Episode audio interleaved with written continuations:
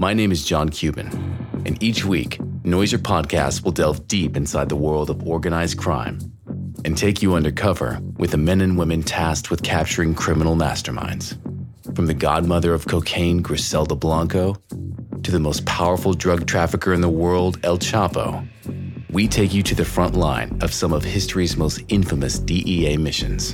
In this episode, we'll be embedded with Mike Vigil, Ken McGee, and Joe Toft, and follow their game of cat and mouse as they try to take down legendary Colombian drug lord, Pablo Escobar. These guys are the real deal, and this is Real Narcos.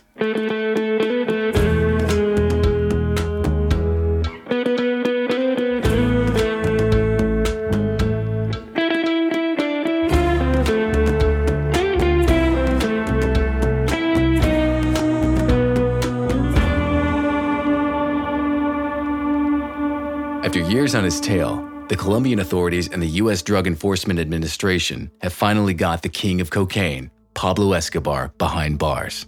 But it's not exactly going to plan. Unbelievably, Escobar's done a deal with the government. He's been allowed to build his own jail. It's known as La Catedral. He can hire his own henchmen as his guards. It's a luxury fortress more than a prison. It's a vast ranch complete with a soccer pitch, a jacuzzi, and a waterfall.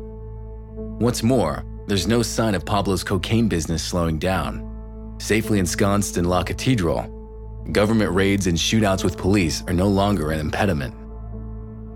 Soon, tons of high purity cocaine are again on the move to the US. We knew what was going to happen in the Catedral. We knew he was going to continue operating from there. We knew he was going to control the place. I mean, and we knew that was happening. We had intelligence on this, and we had been providing this information to the, to the government, to the president, directly to the president. Nobody wanted to acknowledge that, and, and I think that was part of the arrangement that they had with Escobar. This arrangement suits Escobar down to the ground. He's made a lot of enemies, not just the Colombian and American authorities, but fellow drug traffickers and far left terrorists. Plenty of people are out for revenge. Good job, it's harder to get into La Catedral than to get out. For a year, Escobar directs operations from his prison resort. According to a police report, in the first three months, he receives more than 300 unauthorized visitors.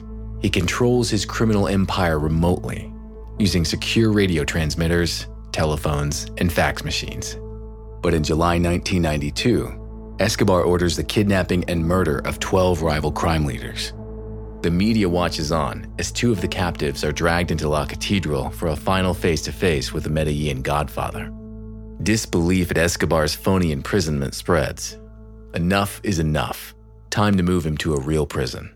But it's not going to be that easy. Escobar gets wind of a plot to move him to a nearby army barracks jail. He demands to consult with government officials and the prison warden. When they arrive, he takes them hostage. On July 22nd, just before dawn, Colombian troops stormed the prison. Pablo and his closest hurry downstairs to the basement. They climb into a hidden underground tunnel. Upstairs, the guards get into a shootout with the troops. The army's superior firepower is winning the day. So Pablo, his brother Roberto, and six other men crawl through the tunnel until they emerge into the countryside. Back through the trees, the flash of gunfire lights up La Catedral. Nightfall. Soldiers comb the densely forested slopes of the mountains around La Catedral to no avail. In Bogota, President Cesar Gaviria prepares to give a humiliating televised address. A number of Pablo's henchmen are now in custody, but the man himself is on the run. Watching the address in the U.S. Embassy, DEA Special Agent in Charge Joe Toft and his team are hardly surprised. But from where they're standing, there is a silver lining. Let's face it, Escobar's organization was still operating outside, so we're still working on them too. So, you know, the focus was on Escobar, but also on the Medellin cartel. But we didn't know how long it was going to take. And the day that he escaped from the Catedral, it was a day for celebration because the hunt was back on. You know, I remember celebrating with the police officers that we trusted we work with. It was a day, okay, we're back on, the game is back on. Now we're going to go get them. we realized we would go back to work immediately to try and capture Pablo Escobar. Because, in our opinion, at that point in time, the stakes were higher. The stakes were higher. He had escaped from prison, he had violated his agreement, and it placed us in a position to be able to be much more focused and interactive with the government because they now saw that their strategy, their agreement with Pablo Escobar failed. Escobar's escape from La Catedral will become the stuff of legend. There's one more twist in this particular tale. A local radio station receives a call. Hola.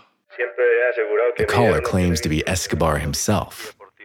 The cartel chief offers to surrender, but only on certain conditions. He wants a guarantee of safety and a fair trial. And once back in prison, the United Nations will control access to his jail. The war will only end, he says, when the government is willing to negotiate. Journalist Simon Strong watches on as multiple operations fail to locate the Medellin godfather. It was a combined army and police operation that was you know, not well coordinated in those operations. You know, all ended you know, in, in, in failure, varying degrees of failure. So that, that was, if you like, a, a, I think, part panic, part show. I don't think anybody expected it to succeed. So it was a disorganized response to a moment that is still questioned in terms of the, the ease, the apparent ease with which he did escape. Game of cat and mouse is at its highest stakes yet. There could be no more negotiation with Escobar.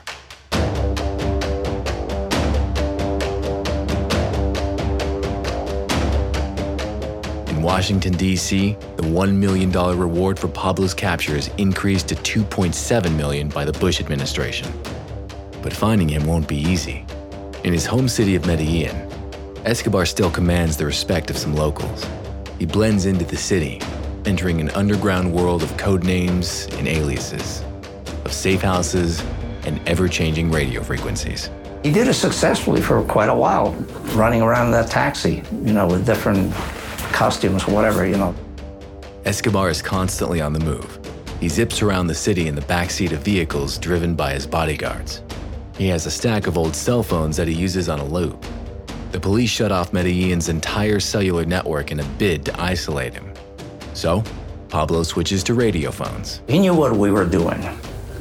I mean, there's no doubt in his mind that he knew that we were using directional finding equipment, um, that we were monitoring his conversations.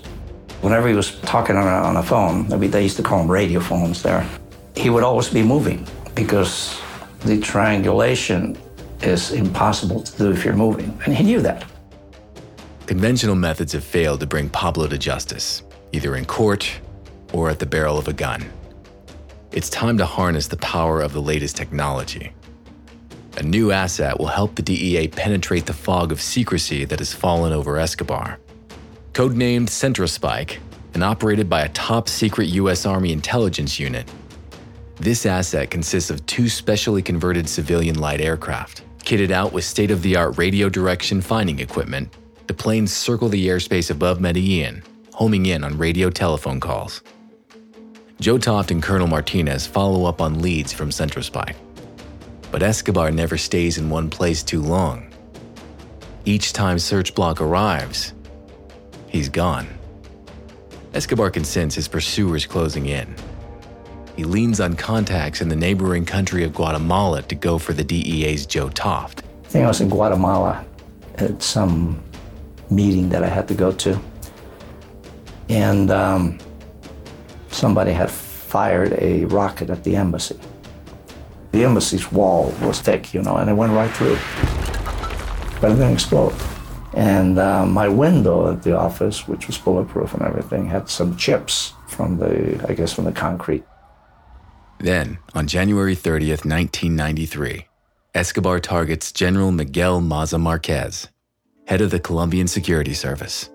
There was one occasion, I remember, when they tried to kill Maza, where they put a bomb on the street. His car was going by, and his car was bulletproof, and uh, it blew the car to one side, and there were half bodies of children and people all over the street that were waiting for the school bus. shortly after I got to the embassy, I called other cops uh, that I knew that were friends of Maza, and they told me no, he was fine, he was alive. And um, later that day, I went up to the to check out the bombing, and um, it was amazing. You know, part of the carriage of the bus that contained the dynamite was on top of the 11th floor of the building, so it gives you an idea as to how big an explosion that was. 21 people are killed in the attempt on Maza's life, many of them children.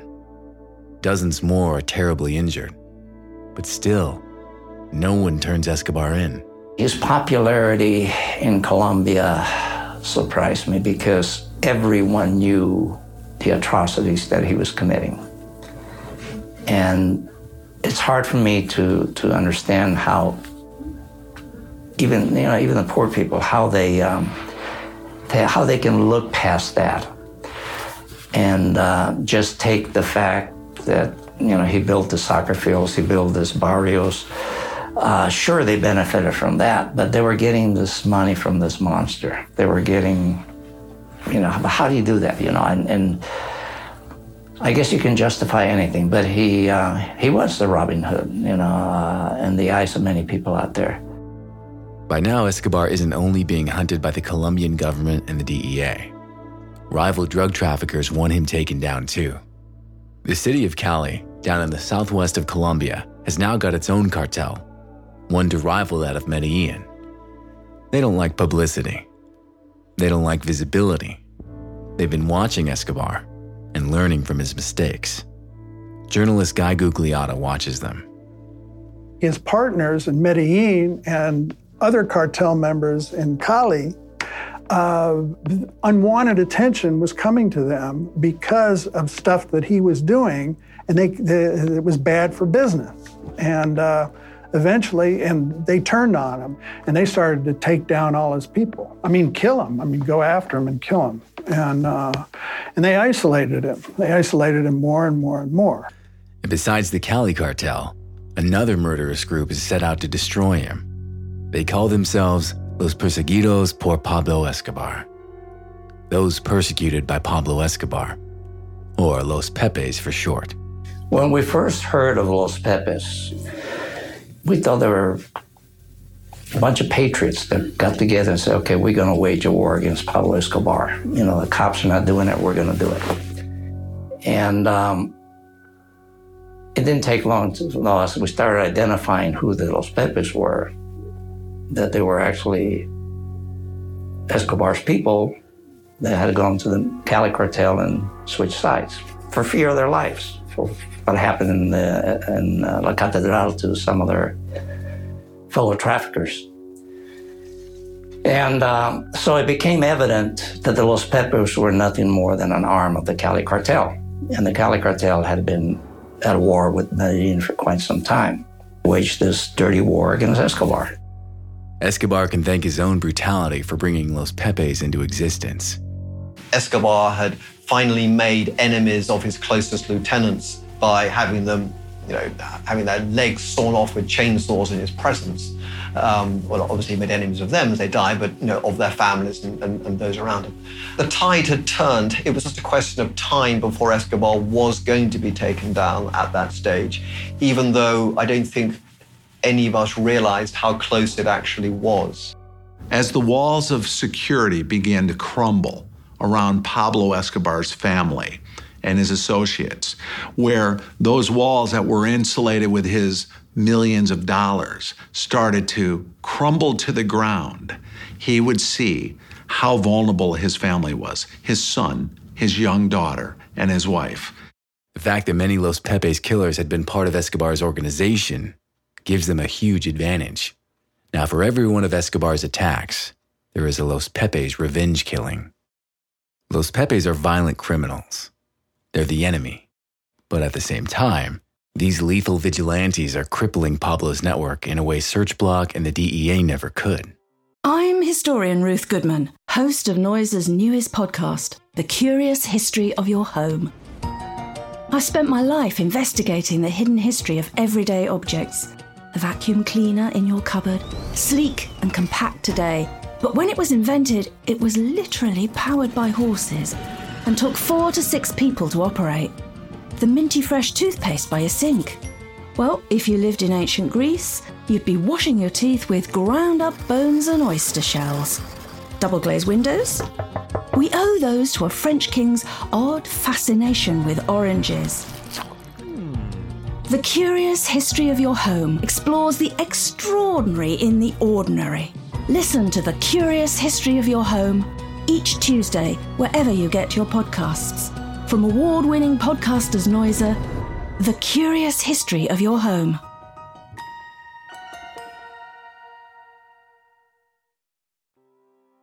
Los Pepes were tremendously effective. And uh, I think they were key in uh, isolating Escobar fairly rapidly after his escape from his hideaway because they just, they pretty much stripped him of much of his organization. There's a lot of uh, speculation, and uh, I don't know if it's true or not, that uh, Colombian law enforcement and perhaps even the DEA made common cause, uh, made overt common cause with uh, Los Pepes. And because uh, Los, Los Pepes was a paramilitary organization, I make no mistake about it. I mean, it was, it may have had linkages to Colombian law enforcement and maybe the DEA, but it was not organized by them. It was organized deliberately to go after Escobar and to get him out of the picture. He was causing trouble. He was giving the cocaine business much too high a profile, giving him a bad name. And, uh, so they wanted him out of the way. You know, initially, the, when, when the Los Pepes came out, I mean, we were going to have T-shirts made of "We support Los Pepes," you know? but uh, I'm glad we didn't waste that money. We were waging the war through seizures, uh, drug seizures, money seizures, uh, you know, intelligence, whatever. But the Los Pepes were actually getting results. Escobar is under attack from all sides. He disappears in the maze of Medellin's backstreets. Search block raid Escobar's suspected hideouts, but every time he's tipped off. Then, Colombian police receive intel that Pablo's hiding out at a riverside ranch deep in the forest. DEA Special Agent in Charge Joe Toft accompanies Search Block on the mission. They pile into a helicopter. Up ahead, a clearing in the trees, a village in the forest. The aircraft tilts as it begins a descent, but then the pilot notices something. It's not going to be possible to land here. He had placed around this area, this uh, open area uh, around this house, he had placed this poles, this huge poles that were probably 40, 50 feet high to prevent helicopters from landing. And somehow or other he got tipped off, or he heard the helicopters but he, he and uh, Jorge Ochoa were able to escape. On the ground, the locals confirmed the inevitable. Escobar was here, but he's long gone. We learned he took some horses that were out there. He went through the woods on horses for a couple miles, and, and there was a small boat by a river out there. He took the boat another few miles to a Land Rover that was there with a driver waiting for him. There were a lot of D days that I thought were going to be the days. I mean, probably dozens of them during my time out there where we knew where Pablo was. And then we were going to run an operation and we're going to go out there. And I was excited that this was going to be the day we get Pablo. And um, it ended in disappointment uh, because he got tipped off. I mean, the man was always prepared. He always had escape route um, wherever he was at and never stayed in a place more than a couple of days because he knew sooner or later intelligence would leak out as to where he was. All that's left from Escobar's visit is the fear that he might one day return. While we were at the ranch, um, the police started interrogating some people out there, and we learned that um, not on this particular trip, but on a previous occasion when Escobar had been there, he had gotten very angry at someone that worked for him out there. They didn't know why, they didn't know the reason, but they did see, they witnessed the fact that they took him out to the river And there was a tree with a branch over the river. They tied him to the river. They hung him upside down. They threw some gasoline on him and lit him up. And they would drop him in the river, bring him up again, and did it several times. And um, the message was don't mess with me. This is what happens to you. The hunt for Escobar has been long, frustrating, bloody. Sometimes it feels like the noose is tightening.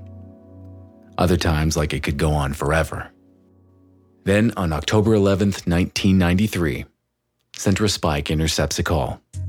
They pinpoint the location to an isolated farmhouse. As usual, Pablo's gone by the time they get there. But the receipt on the call is intriguing. Escobar keeps calling them. They could be the key to bringing him down. His wife, son, and daughter. One of the things, one of the most important things in regards to tracking a fugitive and finding a fugitive, such as Pablo Escobar, is family. If you want to find Pablo Escobar, you find family. A traditional investigative technique that has been used for decades in regards to tracking a fugitive is understanding the focus. One of the most important things to any fugitive is family, whether it be mother, wife, son, daughter grandparents, whatever. Family is a key. It is a strong bond. We also knew that that bond of love that Pablo Escobar had for his family would be key to tracking Pablo Escobar as a fugitive. Escobar is terrified that one of these times, when he calls the family apartment, a hitman sent by the Cali cartel or the murderous vigilantes of Los Pepes will have got there first. By repeatedly calling his wife and kids, he's handed Joe Toft a crucial tactical advantage. He didn't have that much control on pr- protecting his family, and he, his concern over the family increased, and he was desperate to get him out. When he escaped the Catedral, and little by little, the Cali cartel through the Los Pepes were pretty much killing his organization around him, he felt more and more alone and he became more and more desperate. And so, focusing on his family, preventing the family from leaving Colombia, was a very key factor. And, and once we recognized that and we emphasized that, we could see the end coming around. Keeping Escobar's wife Maria Victoria, his son Juan Pablo, and his daughter Manuela safe from Los Pepes is essential. If anything happens to them, Pablo will have nothing to lose. It was pretty obvious that his desperation to get the family was going to cause him to make mistakes.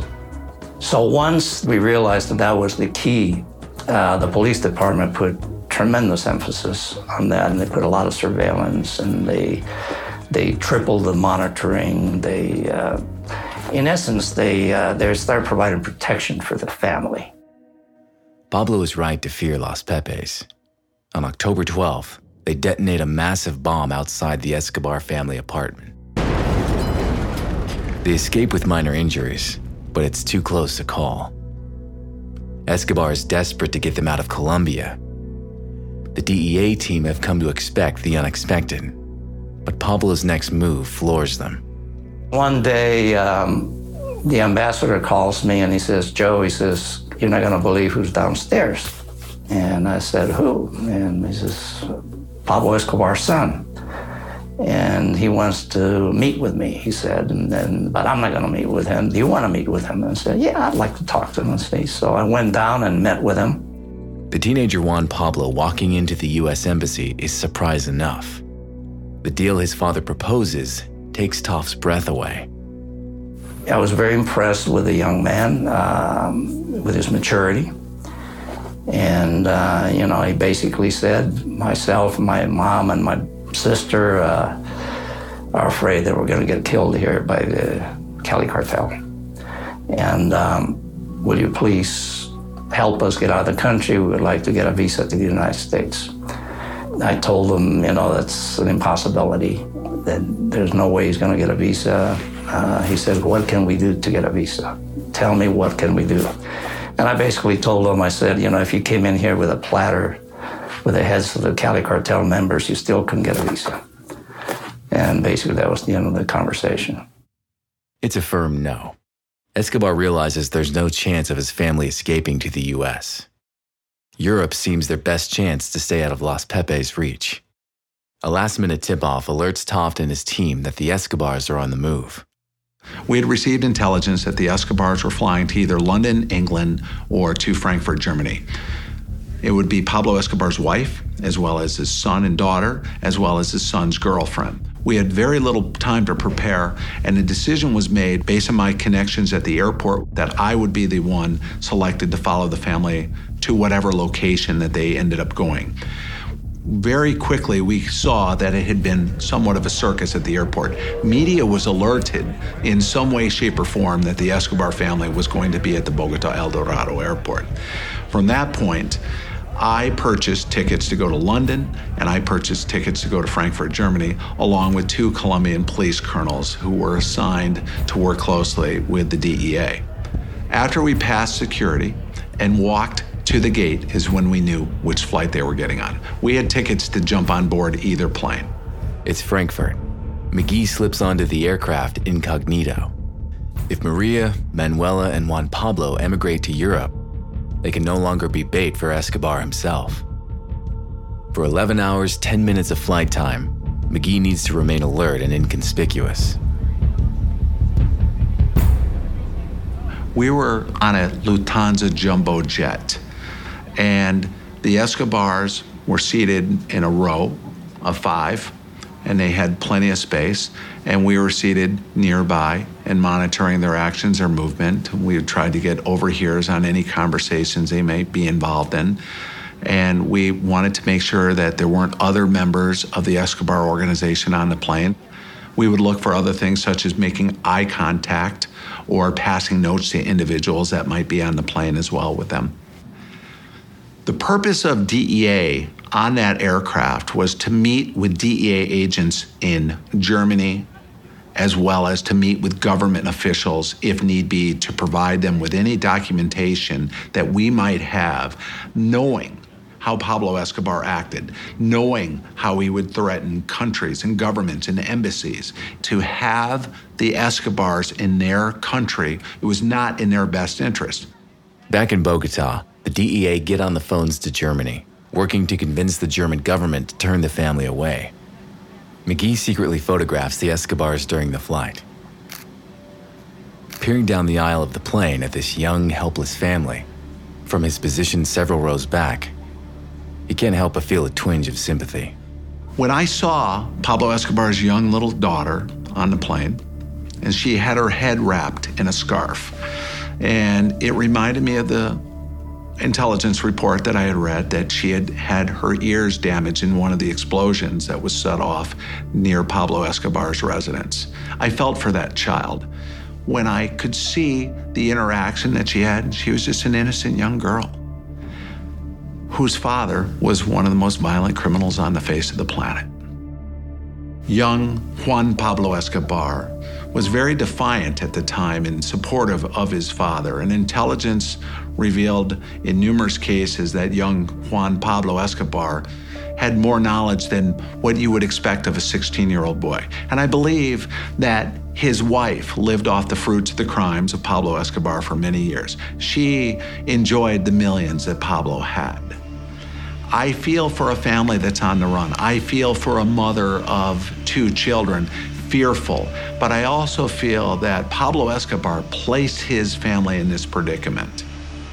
When they land in Frankfurt, it's obvious that German authorities have been warned about their unwelcome guests. When I arrived in Frankfurt, they stopped the aircraft in the middle of the runway. I remember taxiing down the runway, and I remember seeing tanks, police cars, all lined along the airstrip. It was an incredible amount of security on the sides of the aircraft. And they escorted the Escobars off the aircraft and took them into a quarantined area, so to speak. After the Escobars exited the aircraft, the aircraft continued to the gate where myself and the two Colombian colonels got off the aircraft and we met with the DEA agents assigned to the office in Frankfurt, as well as members of the government of Germany. And it was at that point in time that we briefed those individuals as to some of our feelings, some of our beliefs. And from that point, those officials met with other officials not in our presence. And ultimately, a decision was made by the Minister of the Interior of the government of Germany to make the determination as to what are they going to do with the Escobars. They did not allow them in the country. Very quickly, the Escobars filed an appeal based on political asylum. The Germans decided that this was not a case of some sort of family that was seeking political asylum, and therefore they denied their request. This was all done very, very quickly. It was done so quickly that the majority of the people involved in this entire part of the investigation stayed at the airport. And the Escobars never left the airport. McGee meticulously photographs each page of the Escobars' confiscated passports. There were very limited opportunities to actually possess the passports that belonged to the Escobars. I wanted to know what countries they had visited in the past because there could have been something that we were missing. We could have seen from one of the entries for another country something of that nature that would provide us additional clues. At that point in time, they also sent German officials on that airplane to make sure that the Escobars went all the way back to Colombia. After a further 11 hours plus, the plane touches down back in Bogota. When we arrived in Colombia, it was the exact same thing. The airplane was stopped in the middle of the runway. Security was immense at the airport in Bogota. The Escobars were removed from the aircraft before it got to the gate and whisked away McGee gathers further useful intelligence. I searched the area in which the Escobars were seated on this Lufthansa airplane. In the seat pocket in front, I found documents and pieces of paper that had notes written. I found one set of notes that had numbers, figures written on, which was basically an envelope which had a lot of money in it at the time, and, and it was an empty envelope saying how much money was effectively in American currency. Basically, money that they would need to survive wherever they ended up going, wherever they landed. Uh, they kept their money when they exited the aircraft. But I also found a handwritten note that was written in English that was going to be passed to someone in the event that they were maintain their quarantine in Germany. They were going to pass a note to someone uh, which indicated that they needed help. Pablo's family are taken to a hotel in the capital of Bogota under heavy police guard. When he gets the news, Escobar goes into meltdown. As expected, he immediately calls his wife. The plan to take him down is on a knife's edge. He was becoming desperate. He was taking more risks. He was making more phone calls. He was also becoming more threatening in his tone. Certain things, such as calling the German embassy and threatening to blow it up, things of that nature, which were so blatant. His acts of desperation made us feel that we were getting closer and closer and closer. And I think Colonel Hugo Martinez from the Colombian National Police also felt the exact same thing that progress was being made, a great deal of progress. And if you take a look at the totality of the circumstances, one of the defining moments in the investigation was his love for his family and trying to send his family out of the country ultimately became his demise.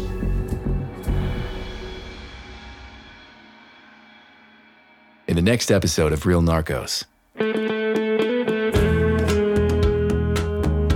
Hugo Martinez looks up in the window and sees someone that he feels immediately is Pablo Escobar. His heart skips a beat. Pablo Escobar realized that there was no getting out. He didn't surrender. He went out in a blaze of gunfire. He went out like a true bad guy. Real Narcos is a Noiser podcast and World Media Rights co production, hosted by me, John Cuban. The series is created by Pascal Hughes, produced by Joel Duddle. It's been edited by James Tyndall, music by Oliver Baines from Flight Brigade. The sound mixer is Tom Pink. And this is Noiser's first ever podcast, so we would love to know what you think. If you have a moment, please leave us a review on Spotify, Apple Podcast, Stitcher, or wherever you listen to your favorite shows.